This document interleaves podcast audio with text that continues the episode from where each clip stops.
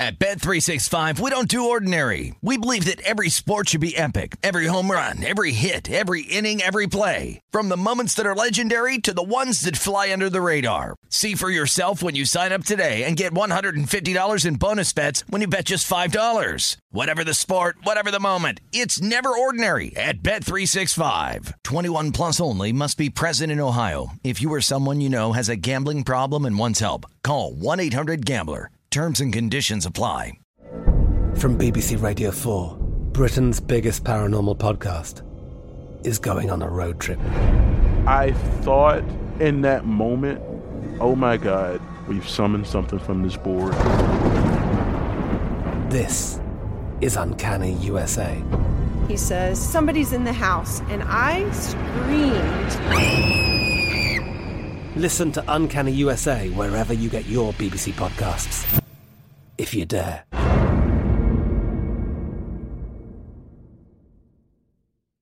This is The Edge with Jonathan Von Tobel and Matt Youmans on VSIN, the Sports Betting Network. What's up, folks? Welcome in. It's another edition of The Edge here on VSIN, flying solo today and for the rest of the week. Matt Youmans, as you know, because you watch every single show, every single minute of every single day here on VSIN, was on Follow the Money earlier today.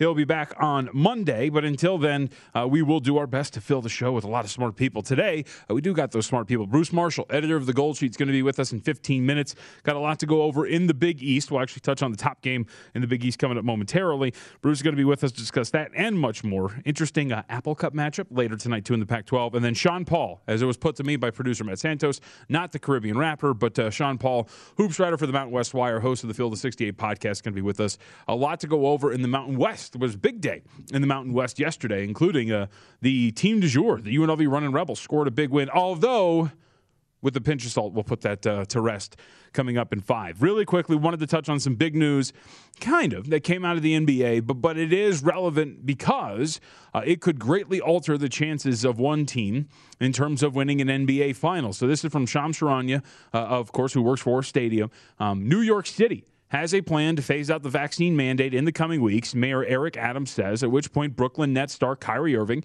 would be clear for home games. Spokesperson, uh, spokesperson adds that current rules still remain in place, but still, it seems like we're on the verge here of the Brooklyn Nets uh, being able to have Kyrie Irving on their home floor when they play at Brooklyn. And this is a big deal, right? This is a big deal because, uh, for example, tomorrow. Uh, when the season resumes, the Brooklyn Nets will be playing host to the Boston Celtics, and the Celtics are up to a six and a half point favorite in most spots because you know that Kevin Durant's not going to play. And when they last met, the Boston Celtics wiped the floor with the Kyrie, James Harden, Kevin Durantless Nets, who were starting a mishmash unit uh, in that starting five. Remember, they got off to a 28 to 2 lead, the Boston Celtics did. Game still went over the total. Um, not that I remember anything like that. But regardless, uh, it's important. And now we're talking about two weeks from now, potentially. Uh, the Brooklyn Nets having Kevin Durant, Kyrie Irving, Ben Simmons, and of course the new additions and Andre Drummond and Seth Curry all together and starting to find their way in the last five to six weeks of the regular season. So this is a big deal because we talk about, hey, play in game on the road, you know, more road games. It might matter. Well, now it might not matter at all, and they might be at full strength in every single contest they play. And it does seem like we're coming to the end here of that mandate. So just something to keep an eye on here in the next few days, maybe even weeks, however long it takes. But it does seem that that is going to happen. And the Nets, too, you know, I talked about this on the uh, Hardwood Handicappers podcast uh, today. Doug Kezirian of ESPN joined me on the latest edition, which you can find anywhere you get your podcasts. Uh, the Nets fully realized, uh, I think, are a very big danger this year in the Eastern Conference. And uh, now there is a, you know, as they become whole, there is a reason why this team still remains at the top of the odds board. Are they? Should they be the favorite to win the Eastern Conference? No, but that's a reflection of liability more than anything else. But there is a realization that this still is a pretty good team. Uh, case in point, the Superbook out here in Las Vegas moved them to 10 to 1 after the trade. That was immediately adjusted to an 8 and about 6 to 1 range. So, just something to keep an eye on here as we move forward with the Brooklyn Nets. They are again in action tomorrow against the Boston Celtics. We'll have a lot of NBA stuff for tomorrow as the regular season resumes. With that, uh, let's recap a little bit of yesterday in college hoops. There's a couple of contests uh, to touch on very quickly before we get to the results, or excuse me, the contests from today. UConn and Villanova. We'll start in the Big East because it's a big Big East day, and yesterday was a fantastic contest. 71 to 69, the final score yesterday. Uh, and um, a I thought somewhat ridiculous end and a just somewhat poorly officiated game overall. But as Greg put uh, Peterson, our hoops handicapper and college basketball expert, put it, for those of us with Villanova, that's just horrible. Yes, uh, it was. If you took two with Villanova, you got a pretty rough push there. It looked like the uh, Wildcats were going to ultimately pulled this out, but some great officiating moments ultimately led to a win and a push, uh, depending on what result you got. Dan Hurley, of course, getting tossed for firing up the crowd in the first half. Villanova went on a 6 0 run after that, but the officials, man, you just can't have the crowd getting fired up. So Dan Hurley gets tossed after that following a made three point bucket from UConn, and this is where it got dicey at the end of this game 69 68. Villanova's up. Uh, but then UConn gets the tie up uh, on what seemed to be clearly an intentional foul uh, and a bear hug at that. They scored, then to take a 70 to 69 lead on the ensuing possession. And then Gillespie, after that, called for a charge on the final possession when going in to take the lead. Caleb Daniels, of course, did miss the front end of that one and one to give the Huskies the opportunity, but that doesn't excuse poor officiating. So uh, if you were on the wrong side there, yeah, I feel for you. It was a good game up until those last few moments where the officials decided to take over, and of course in the first half where they decided to boot Hurley. But regardless, really fun contest. And now these both both of these teams move forward, and I uh, can't wait to see if they meet up once again when you get to the Big East tournament. Uh, with that, Texas Tech and Oklahoma. And this is where I wanted to spend a little bit of time too, because um, I continue to kind of put this out there. Right, I talked about this with Matt Youmans. Uh, I every single time with this Texas Tech team. am impressed. And again, yesterday, you get off to a slow start. Believe they were up by six or seven going into halftime, but just beat the brakes off of Oklahoma in the second half. 66 to 42. Now, Texas Tech, a nine and a half point favorite yesterday, covers with ease in the second half of that affair. And this team now, if you look at what they have been able to do as of late, how about this? This team is now 14 and 2 against the spread in their last 16 games. And you can see these results here. Uh, the lone blemishes, right? A failed cover at Kansas State, an outright loss against Oklahoma. And this was the big revenge yesterday.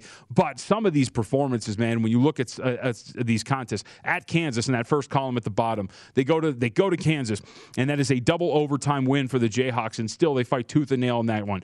The uh, just most recently, right? You're home against Baylor. The market doesn't really believe in you too much. Hovering around two pretty much all day. You win that game outright in cover in a very big way. And then you follow that up with a road game at Texas, in which, again, a strong second half leads you to a victory and a cover there, and then what they just did. But 14 and 2 ATS, Texas Tech, in their last 16 games. They have been downright incredible. The market continues to sleep on them on a day to day basis.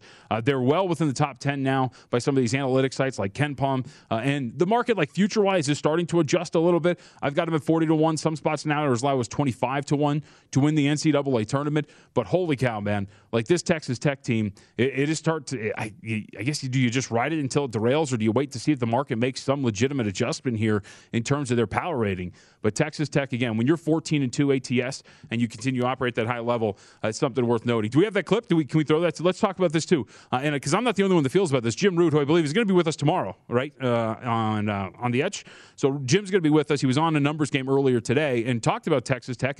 Picture wise, like this is something to take note of ball, then the current odds do not match that whatsoever.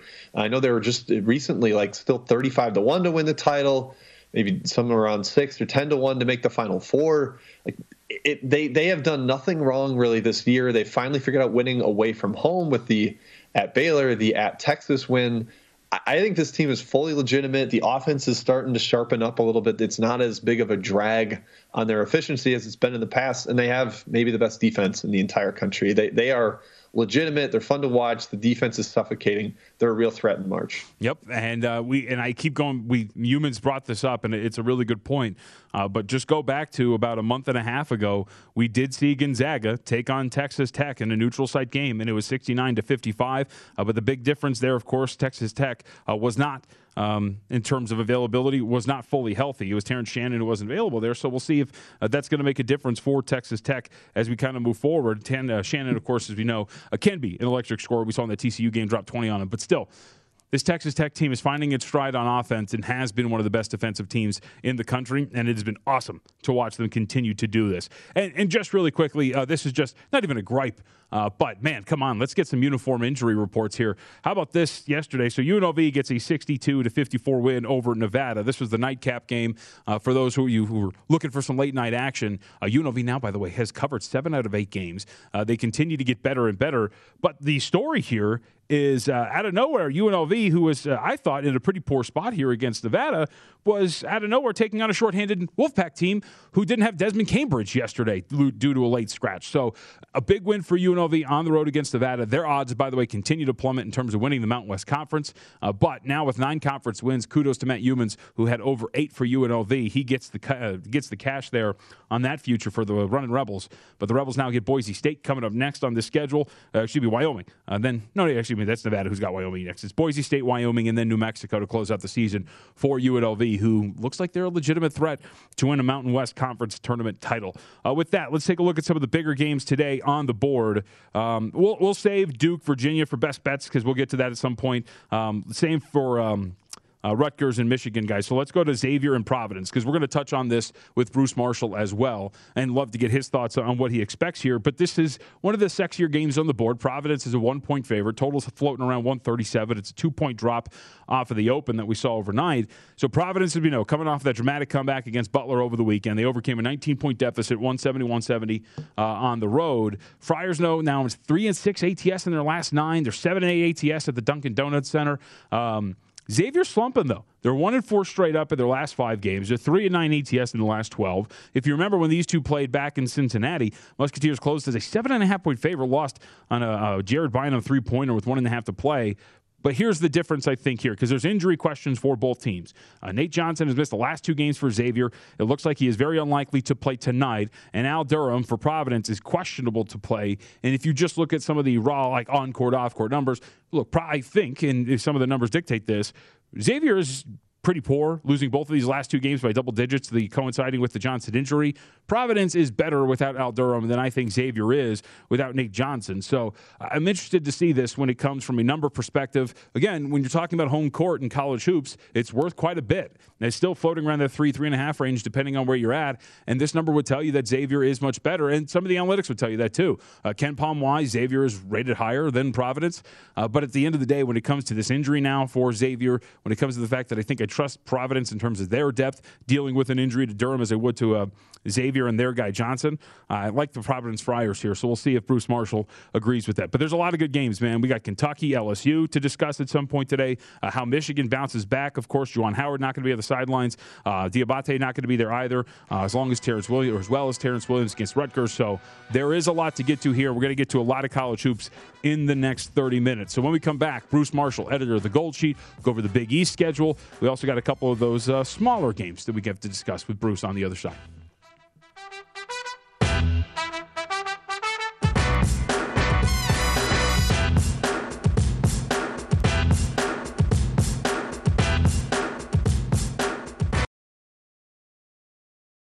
At Bet365, we don't do ordinary. We believe that every sport should be epic. Every home run, every hit, every inning, every play. From the moments that are legendary to the ones that fly under the radar. See for yourself when you sign up today and get $150 in bonus bets when you bet just $5. Whatever the sport, whatever the moment, it's never ordinary at Bet365. 21 plus only must be present in Ohio. If you or someone you know has a gambling problem and wants help, call 1-800-GAMBLER. Terms and conditions apply. From BBC Radio 4, Britain's biggest paranormal podcast is going on a road trip.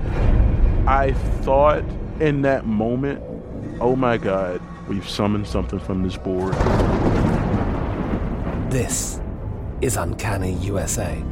He says, Somebody's in the house, and I screamed. Listen to Uncanny USA wherever you get your BBC podcasts, if you dare.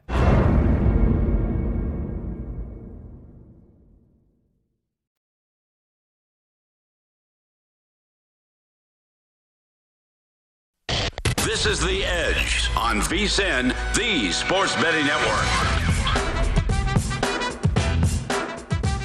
If you missed out on any part of our show or anything on the VSIN schedule today, don't forget to check out our free sports betting podcast. You can catch replays of all of our shows or download and listen on your schedule. Go to VSIN.com slash podcast. Make sure you get coast to coast hoops. Greg Hoops Peterson is going to look at every major and some of the minor college basketball games on the upcoming schedule to find betting opportunities. We also have others. Beat the book, Alexander Market Insights, Josh Appelbaum, Hardwood Handicappers with me. New episode up this morning. Doug Kezirian of ESPN with me on the latest episode. All that and more, all free, available now. VSIN.com slash podcast. Podcast or wherever you get your podcasts. Let's welcome in Bruce Marshall, editor of The Gold Sheet. A lot to get to with Bruce in so little time. So, Bruce, we will dive right in with uh, some of the games that we will see today. And I want to get your thoughts on uh, looks like the big one in the Big East. Xavier on the road against Providence. Injury, uh, injury question marks for both teams here, Bruce. But I was making the case right before we brought you on that I think Providence would be able to overcome the absence of Al Durham if he cannot play, uh, more likely than Xavier being able uh, able to overcome the absence of Nate Johnson. What do you say here? Because Providence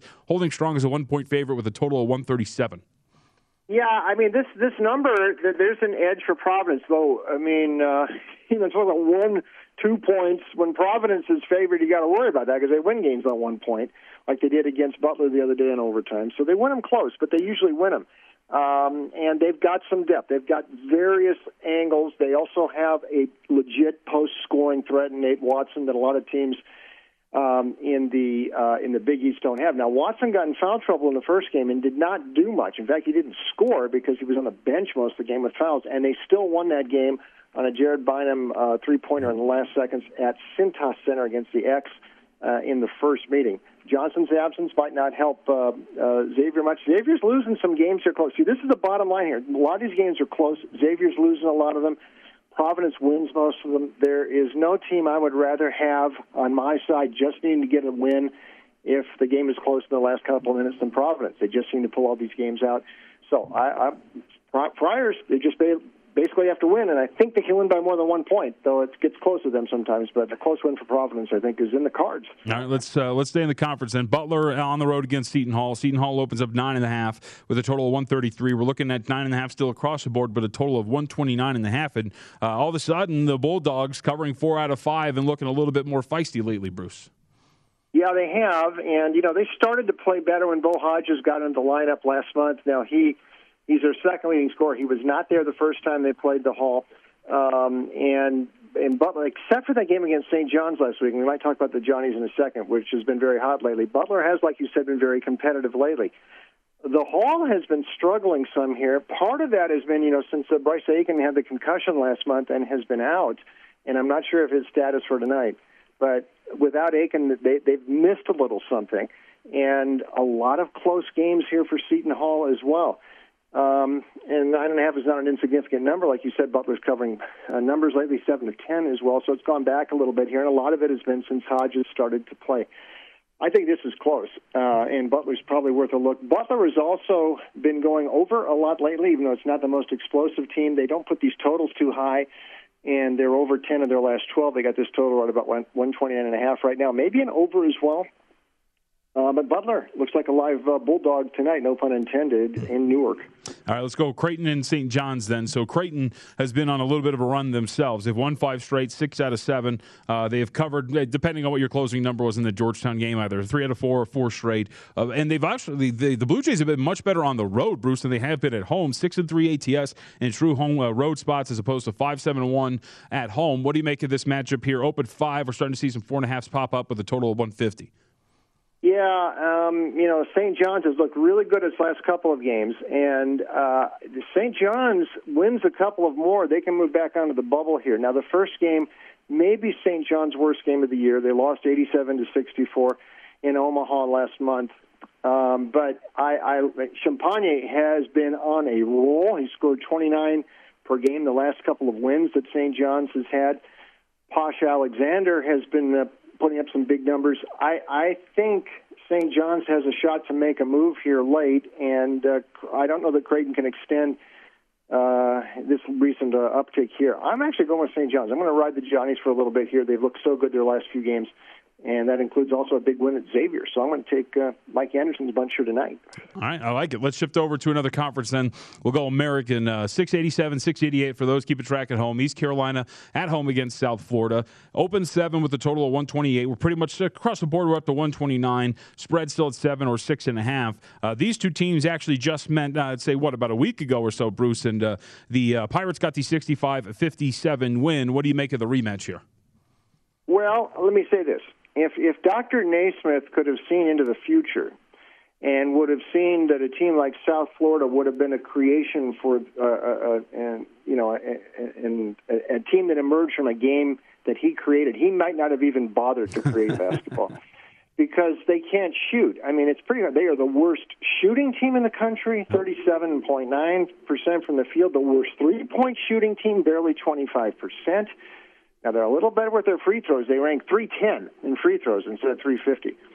They can't score. Um, they thought that the transfer portal has not worked too well for Brian Gregory. They thought Javon Greene from George Mason would come in here and shoot well, but no, he has contributed to their shooting inconsistencies as well. He's only 32% from the floor. East Carolina at home has not been all that bad this season. This is not a great team, but uh, that name uh, from last week's game scoring 16 points was Vance Jackson, uh, 16 against uh, South Florida last week in the win at Tampa. If that name sounds familiar, it should. He's played about everywhere uh, UConn, New Mexico, Arkansas, and here he is now at East Carolina and scoring a lot of points. I think East Carolina wins. I'm just looking against uh, South Florida. Luckiest guy in the world is Brian Gregory, the head coach. South Florida just got extended to 2026. Why I don't know, but uh, not from on-court performance, that's for sure. Uh, Bruce, I think I'd argue Javon Greene. He, they wanted him to be their leading shooter, right? And he is. It's only 31, 32 percent, but he's their leading shooter. Doesn't that count for something? Uh, yeah, I mean that's one of the that's one of the problems they're having. Right. The best they've gotten, he's not shooting too well. Uh, all right, let's go to the SEC. Uh, a, a, very fun league. South Carolina, all of a sudden, look out, uh, sixteen and ten and catching fire. They've won three straight. They have covered four straight. And that actually goes a little bit farther. They've covered seven out of nine games, and all of a sudden have found some momentum here. But they're catching two, two and a half at home with a total of one thirty nine today against Mississippi State. You know, it is not too late for South Carolina to move on to the bubble here if they can close fast. And I wouldn't have said that a few weeks ago, but like you said, their recent efforts have not been that bad. Uh, and a little bit of magic in there, too. And Reese hit that shot from half court to beat Ole Miss at the buzzer last week. Now they're at home tonight. That means something. Mississippi State finally won a game as a visitor last weekend against Mizzou. I'm not sure that should count because Missouri has struggled so much. Uh, so much of, of Mississippi State you watch them play, and the ball is in Iverson Molinar's hands so much. Um, the offense really is at his whim. Um, South Carolina is not that dynamic, but I sort of prefer the way Frank Martin's offense is structured because everybody's got his hand. They don't have a they don't have a score like Molinar, but um, some of the guys, uh, Henderson, uh, Couisnard, a lot of these guys aren't afraid to take big shots for them. They all score about you know 10, 11 per game. And the collector for South Carolina just impresses me when I watch. I mean, they're not that flashy, but they seem to get the job done. And I just don't trust Mississippi State on the on the road. I think Frank Martin steals one here tonight, so maybe give South Carolina a look. All right. I like it. Let's go to the Pac 12. I'm really interested in this game. Washington and Washington State, uh, the first of two consecutive contests between the two programs. Uh, they're going to play again on Saturday. This one, it's a home and home. Uh, but what do you make of this? Because it opens up eight in favor of Washington State, gets to 10, total of 136 right now. We saw Washington State play a close one and blow it against USC. Uh, there's really a 10 point difference between these two with Washington State at home? I don't think there is. I think Washington can hang around here, although this team has laid a few eggs this season, yep. like the Stanford game a few weeks ago, and you know UCLA then night didn't, didn't look that good. Terrell Brown, though, you can usually count on him uh, to have a big game. He's scoring about 22 per game. He's one of the leading scorers in the country. I'll tell you a couple notes about Washington State. All their their guys, um, uh, Flowers, uh, Noah Williams, Roberts, their guard, they are apt to to disappear. Uh, their best scorers and like score three or four points. Not that consistent and this has got to gnaw at Kyle Smith some, I'm sure, because the offense has not scored more than 60 points in this five game losing streak that has knocked Washington State off the bubble. But I think a better angle here tonight. How about this uh, on the total side? 17 and 4 to the under for the Cougars since Thanksgiving. Mm-hmm. Um, and they have been a dead under team. They got this thing up in the mid 130s. I think that's too high. So that would probably be my first recommendation up in the hoops version of the Apple Cup tonight under, a little bit to Washington. They do it all again in Seattle on the weekend. Bruce, uh, it's good to talk to you. We're up against it, so we don't have time for uh, one of the more fascinating games this uh, night, which is Wyoming Colorado State. But thank you for the time today, sir. Okay, guys. Have a good, have a good day. Thank you. Yep, you got it. Yeah, we're going to get more into that one. Colorado State six and a half right now across the board with a total of 144. And I got to say, you know, got to watch Colorado State up close over the weekend when UNLV beat them down as a four and a half point home underdog to the Rams. And uh, uh, I like Colorado State a lot as a team, Uh, but Wyoming still continues to, to be, I think, a pretty undervalued squad. And Colorado State will go over the schedule and the recency. Yes, Wyoming has uh, failed to cover their last two contests, uh, but still think it might be a pretty good spot there for Wyoming. So we'll get to that as part of best bets on the other side. Uh, let's continue with the Mountain West Fives as Sean Paul joins us.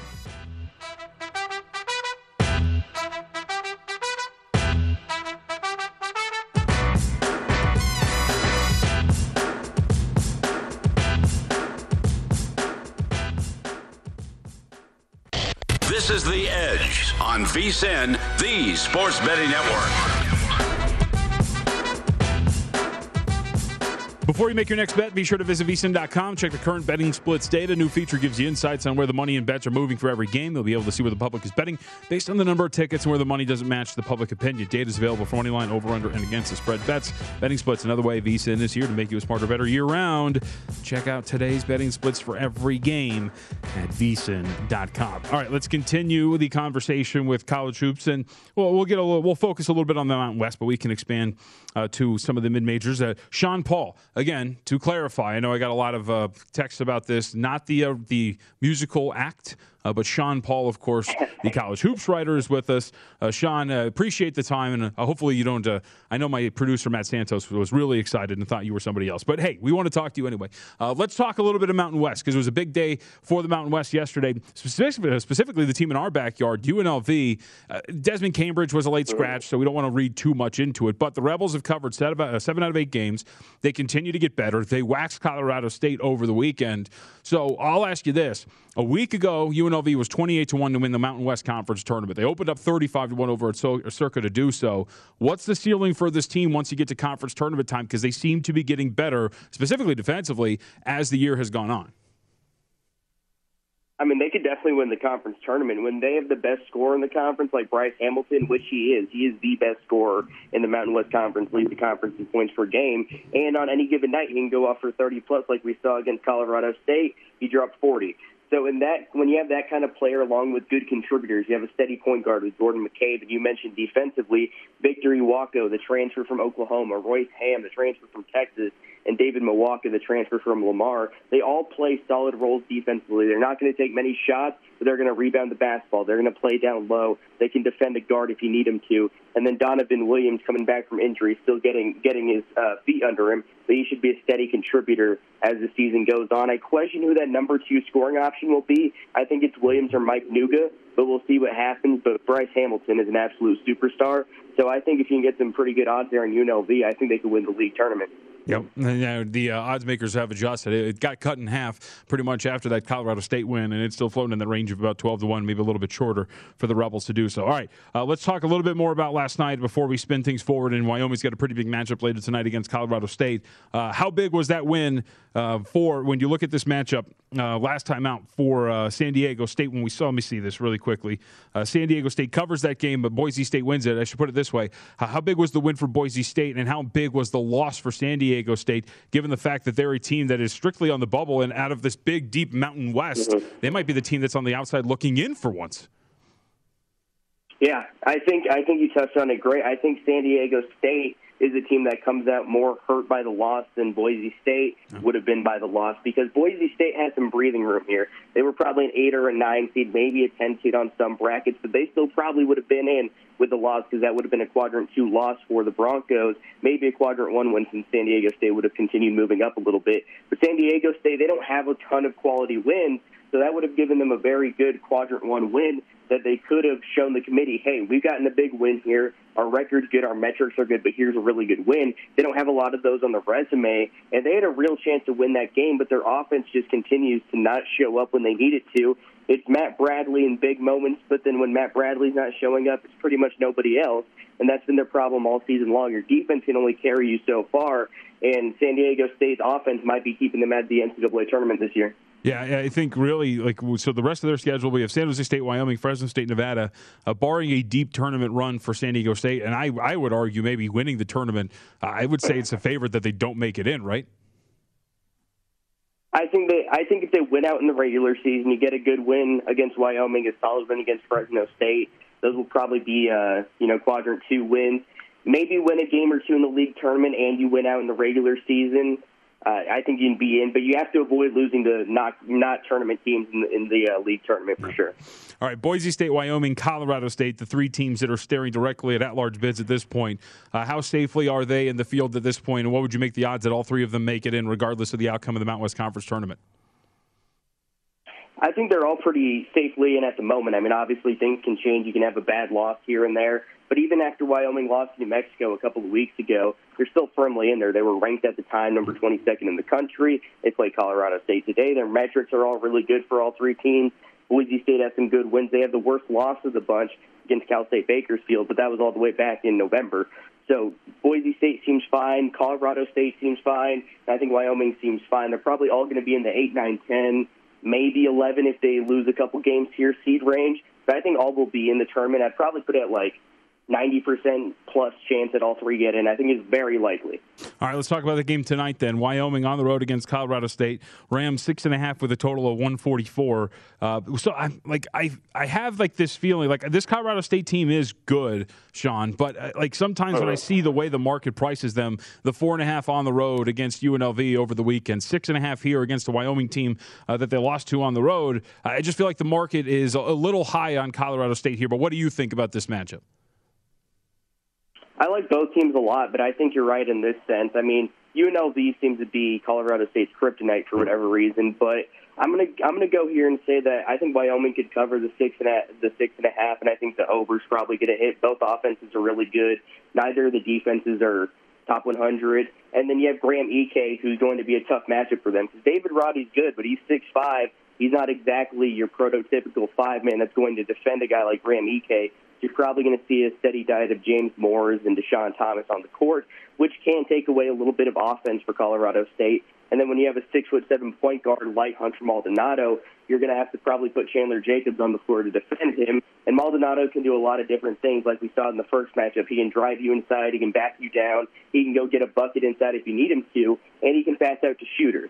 So I think Wyoming could very well win this game, and I think they, at the very least, they cover the six and a half. All right, so one more team in the Mountain West uh, I want to touch on get your thoughts on very quickly. It is the team that UNLV beat yesterday, and I mentioned at the top, right? You don't want to read too much into it. Desmond Cambridge, uh, somewhat a late scratch there for Nevada, somewhat surprising. Uh, Sherfield comes back about four or five games ago. So I'll ask you this: like Nevada, if they finally get healthy in their last three games, Wyoming, Boise State, San Diego State. I mean, we saw them offensively get better week to week when Sherfield got back in the lineup. Uh, is this a team that I'm not necessarily uh-huh. thinking they could win the Mountain West Conference tournament, but a deep run and grab some wins here because I feel like offensively there's a pretty high ceiling there when they're complete. They just haven't been complete. Yeah, and the biggest thing about it, when they're healthy together, it never seems like Cambridge and Sherfield click on the same night, yep. except for when they went on the road and beat Utah State in Logan and they scored 85 points in that game, beat Utah State by double digits. It's a Utah State team that doesn't have a great record, but the metrics really like. So when those two click together, you can see what they can do. They they were double digit underdogs in that game. They were able to win outright. So in this situation, I would say if those two click together and drop 40 plus in a game, they can knock off a couple of teams. But if you're the Mountain West, I think that's the worst case scenario for you because that's a bad loss for any team in the conference tournament. So ideally for the conference, I think you want to avoid that happening. But if those two get it going together, they're probably the best guard duo in the conference, so they could definitely win a couple of games and play spoiler. All right, before we get you out of here, uh, so I was looking over uh, your final field of 68 mid-major poll, and uh, I was one of the things that has stuck out to me uh, over the last couple of days here is, is, San Francisco. So explain to me the affair here with San Francisco. The the Dons right now, KenPom has them 24th. You guys had them on your mid-major poll sixth. Like I've watched this team; they've had second half issues. The blown game against St. Mary's, they lost the rematch there. They've got some pretty, I think, troubling losses on the resume, too. Why do the metrics say love San Francisco so much and some spots have them in the tournament at this point? Yeah, I think they'll be pretty safely in the tournament right now, barring any bad losses. They can't lose to San Diego. They're probably like a 10 seed right now. They're on the bubble for sure, but that loss to Portland really put them yeah. in a compromising spot there. But uh, their defense is really efficient. That's been a thing for them all year. Even when their offense doesn't show up, and Todd Golden's a very young, analytically minded coach, and he takes a lot of three point shots. So that can be good for you, and it can be bad, like dropping 48 points against Grand Canyon. But he's a great young coach that's really gotten the defense going this year, thanks to Yauhen Massalski, the San Diego transfer, and Patrick Tape, the transfer from Duke. So their defense has really carried them this year, and they have one of the best guards in all of the West Coast region, not just the West Coast Conference, Jamaree Bouyea. So when you have those kind of options along with a good coach and some solid wins, they've had some good blowouts that have helped their metrics for sure. Uh, I think I think San Francisco is going to end up making the tournament, barring something that uh, bad losses. So, so three teams for the West Coast Conference then: Gonzaga, St. Mary's, San Francisco. Yeah, that's what I would say right now. I think BYU's played themselves out of the tournament. They've had some injuries that have really hurt them this year, like Richard Harward and Gavin Baxter, but they just can't get consistent scoring outside of Alex Barcelo, and they've really hurt their resume, especially especially with that quadrant four loss against the Pacific. Sean Paul, CBV, up on Twitter. Sean, it was good to talk to you. We're up against it, but thank you for the time today, man. Appreciate it. Yeah, thanks for having me. Yep, you got it. Uh, yeah, San Francisco, and um, they've always been kind of an enigma to me, but I've also been burned by them once or twice. So maybe that's where it comes from. But we will. Uh, We'll get some questions answered about them coming up on Thursday. They do get Gonzaga, so we'll see what they look like in that matchup. When they first met, 78 62, that was on the road. So the Dons get them back at home and a projected nine point loss at this point. And only two games left on the schedule before the West Coast Conference comes out here to Las Vegas. All right, we'll come back uh, last couple of minutes here on the edge. Uh, we will get to best bets, three in college hoops, a couple of games we haven't talked about yet. Also, take a look uh, at uh, the Honda Classic because that's actually one of my favorite golf tournaments on the card, man, the PGA Tour. Can't wait to discuss when we come back here on the edge.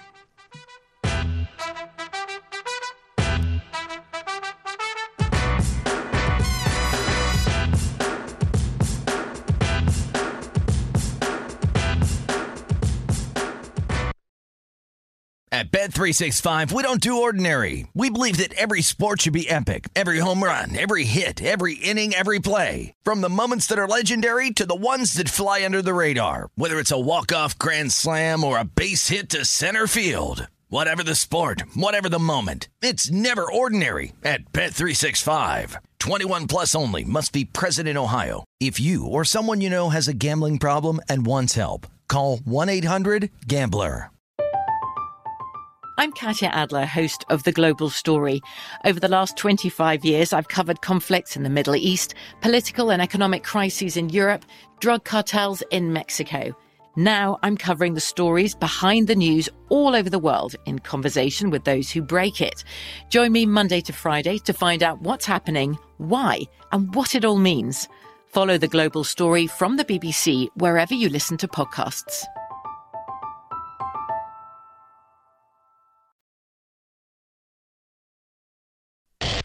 This is The Edge on VSIN, the Sports Betting Network. Welcome back. This segment of The Edge is brought to you by Zyn Nicotine Pouches, a fresh way to enjoy nicotine without all the baggage of cigarettes, dip, or vape. No more smelling like an ashtray, no more spit cups, and no batteries to charge or leaky equipment to deal with.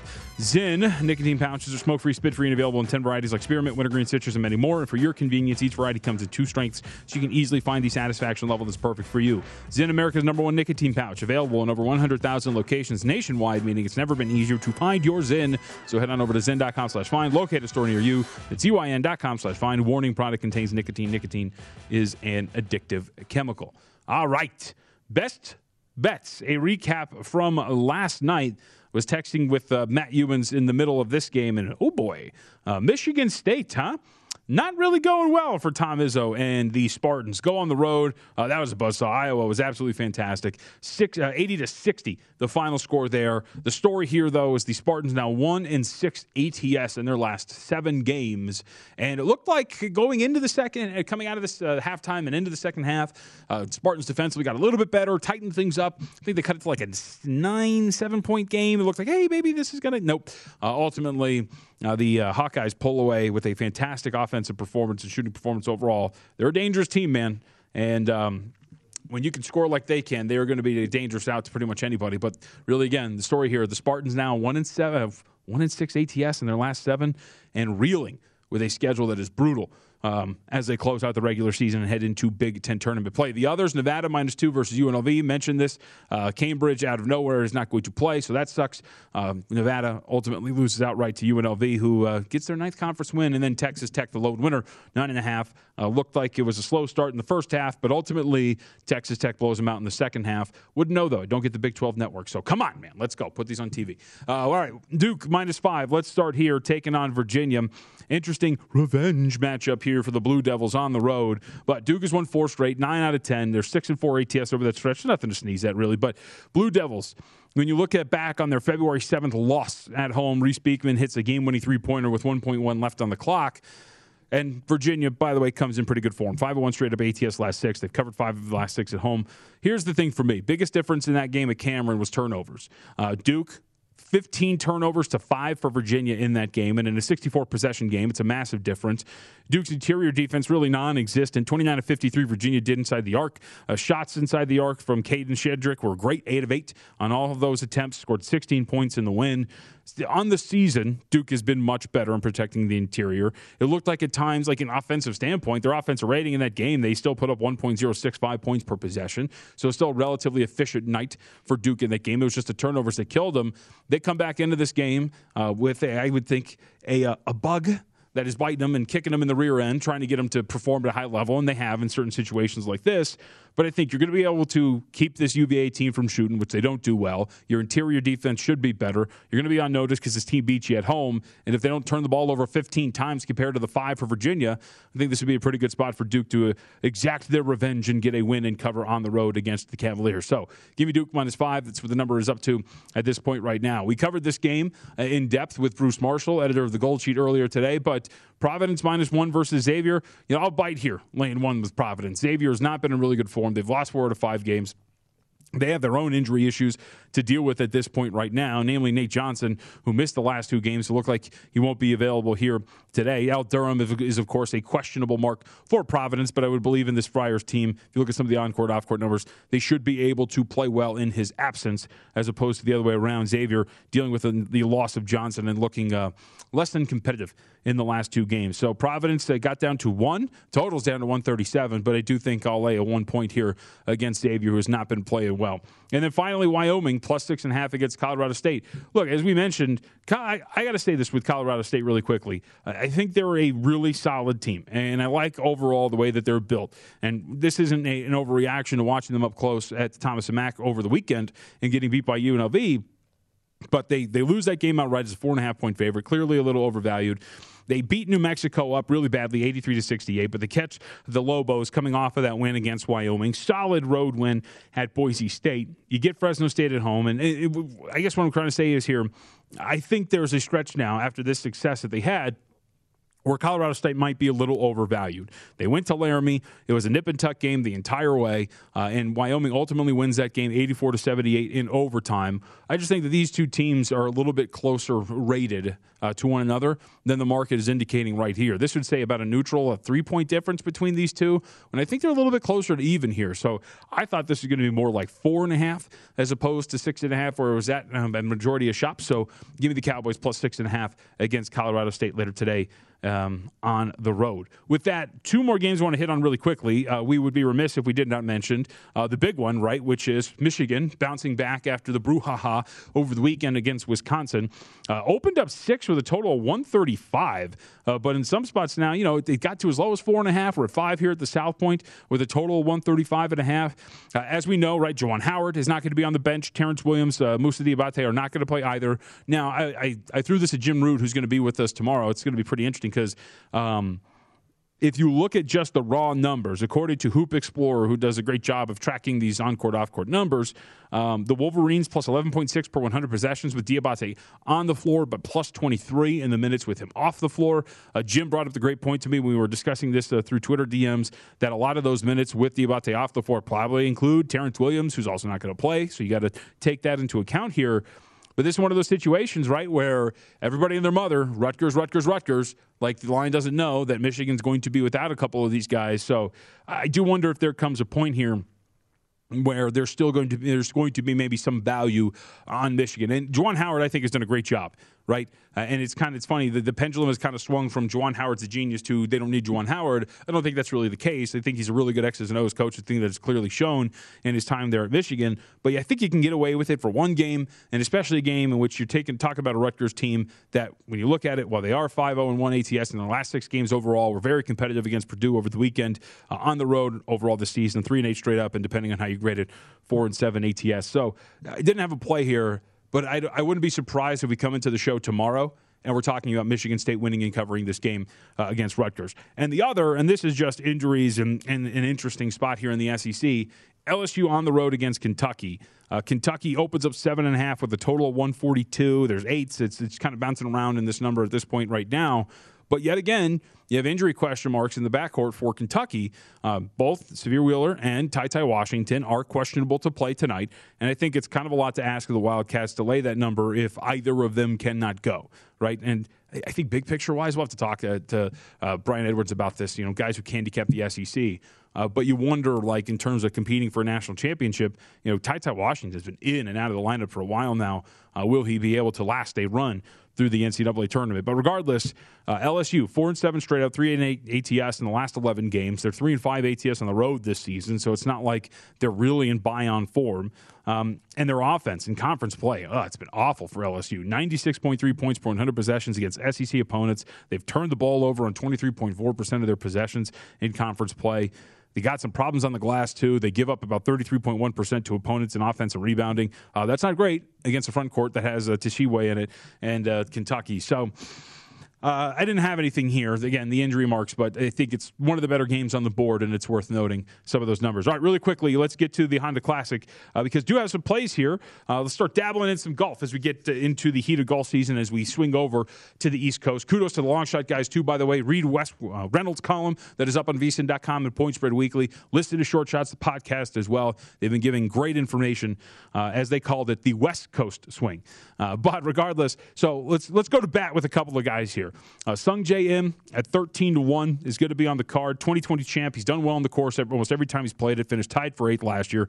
Good recent form. Nine events in this season. Uh, four top 10s, six top 25s, eight and nine on the cut in the nine events he's participated in. Last three events Genesis, Farmers, and Max. He finished tied for 33rd, tied for sixth, and tied for 11th. So take a, shot, a shot with Sungjae Im.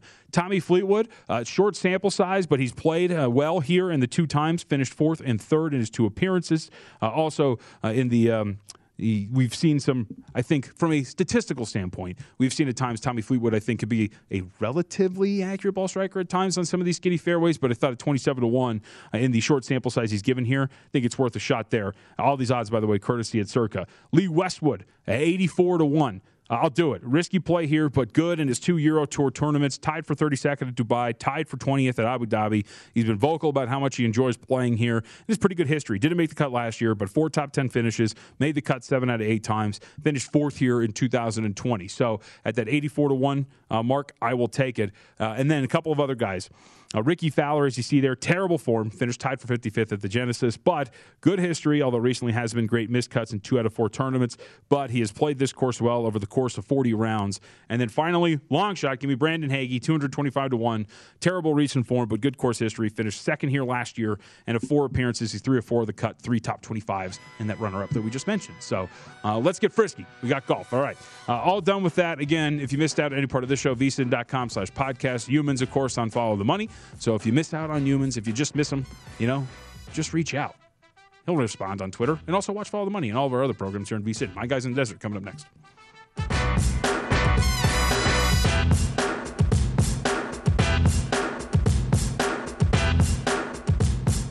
At Bet365, we don't do ordinary. We believe that every sport should be epic. Every home run, every hit, every inning, every play. From the moments that are legendary to the ones that fly under the radar. See for yourself when you sign up today and get $150 in bonus bets when you bet just $5. Whatever the sport, whatever the moment, it's never ordinary at Bet365. 21 plus only must be present in Ohio. If you or someone you know has a gambling problem and wants help, call 1-800-GAMBLER. Terms and conditions apply. I'm Katya Adler, host of The Global Story. Over the last 25 years, I've covered conflicts in the Middle East, political and economic crises in Europe, drug cartels in Mexico. Now I'm covering the stories behind the news all over the world in conversation with those who break it. Join me Monday to Friday to find out what's happening, why, and what it all means. Follow the global story from the BBC wherever you listen to podcasts.